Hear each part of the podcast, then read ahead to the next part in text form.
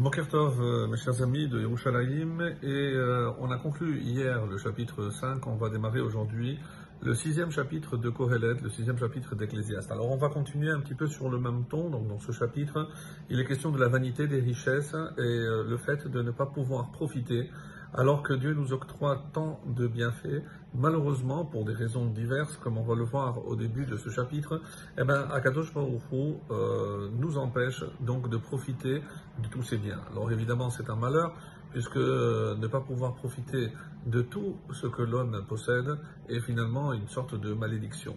Alors, on va voir donc déjà le début du sixième chapitre, le verset 1. Il y a un mal que j'ai vu sous le soleil. Verabahi al adam et il est grand, donc ce mal, ce malheur, il est grand al adam euh, pour l'homme. Donc il s'agit ici de quelque chose de mal. Donc euh, à part ce qu'on a vu euh, la fin du euh, dernier chapitre, le cinquième, on a vu que quelqu'un pouvait emmagasiner, stocker plein de richesses et malheureusement s'il n'a pas de fils, que va devenir tout cet argent? Donc il ne, partira, il ne partira pas avec cet argent. Il n'a pas eu la chance de pouvoir léguer donc à sa descendance. Alors ici, donc même si on a des fois des enfants, donc on va voir que c'est pas toujours un, on va dire un exemple de bonheur. Et c'est comme ça qu'on arrive donc au deuxième verset qui dit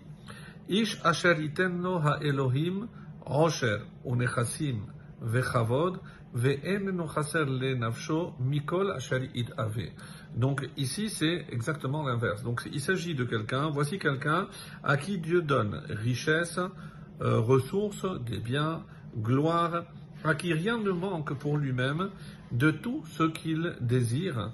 Euh, Nicole Hachel Itave. Donc de tout ce qu'il désire, il ne lui manque rien du tout. Et alors, Velo yashlitu ha Elohim le echol mimenu. Malgré tout, donc, euh, mais à qui Dieu ne laisse pas le pouvoir d'en manger. Pourquoi? Ki ish nochri yochelenu, car quelqu'un d'étranger le mange. Hevel vachol hu, cela est vanité et souffrance mauvaise. Donc ici, pourquoi ce serait un étranger qui, qui va profiter de tous ces biens Malheureusement, parce qu'il s'agit de quelqu'un qui n'a pas laissé de descendance.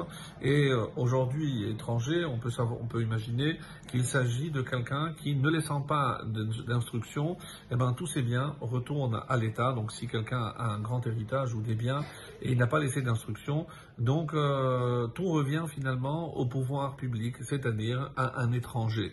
Et alors il a finalement euh, lutté toute sa vie pour accumuler des biens dont personne ne profitera. En tout cas, ce sera quelqu'un d'étranger, pas quelqu'un de sa famille. Alors, quelle, est, quelle peut être à ce moment-là sa satisfaction.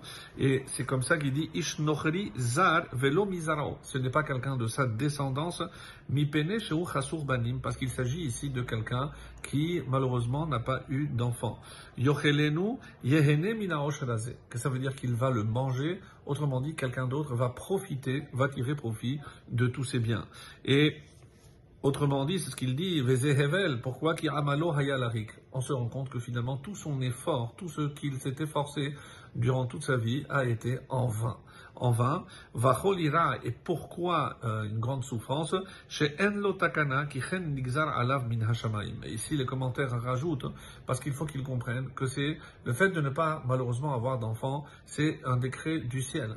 Mais le fait qu'on puisse, euh, on va dire, destiner tous ces biens à, une autre cause, même si euh, ça peut être un orphelinat pour permettre à, l'avancée médicale, peu importe les domaines, mais que ce soit comme ça, donc euh, sans, sans qu'il y ait vraiment de profit, ni pour sa descendance, ni pour, ni pour les siens.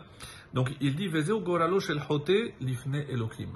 Et les commentaires rajoutent ici, pourquoi? Parce que ça c'est le sort de quelqu'un qui a fauté vis-à-vis d'Hachem, à savoir il n'a pas profité, il n'a pas fait fructifier son argent, il n'a pas donné à des œuvres de charité ou autres, donc il a voulu thésauriser pour à la fin ne rien profiter euh, de tout ce qu'il a eu.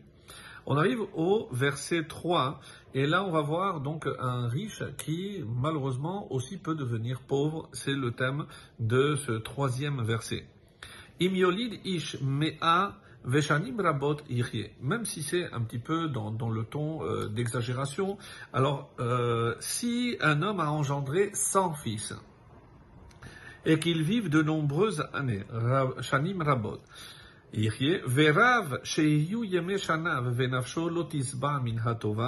alors son âme euh, ne soit pas rassasiée de bonheur et que même, et pire que ça, vegam kevura lo haitalo, et que même il n'ait pas de sépulture, Amarti tov mimenu hanafel. J'ai dit, donc euh, c'est le roi Salomon, mieux que lui vaut l'avorton. Pourquoi? Parce que l'avorton n'est pas venu dans ce monde, mais il va partir sans ce- sépulture. Et alors imaginez donc qu'est-ce que ça veut dire? C'est que le nafel met. Il est mort donc avant de voir la lumière de ce jour. Venitman ba adama miyad imo. Et on sait qu'il est euh, même lui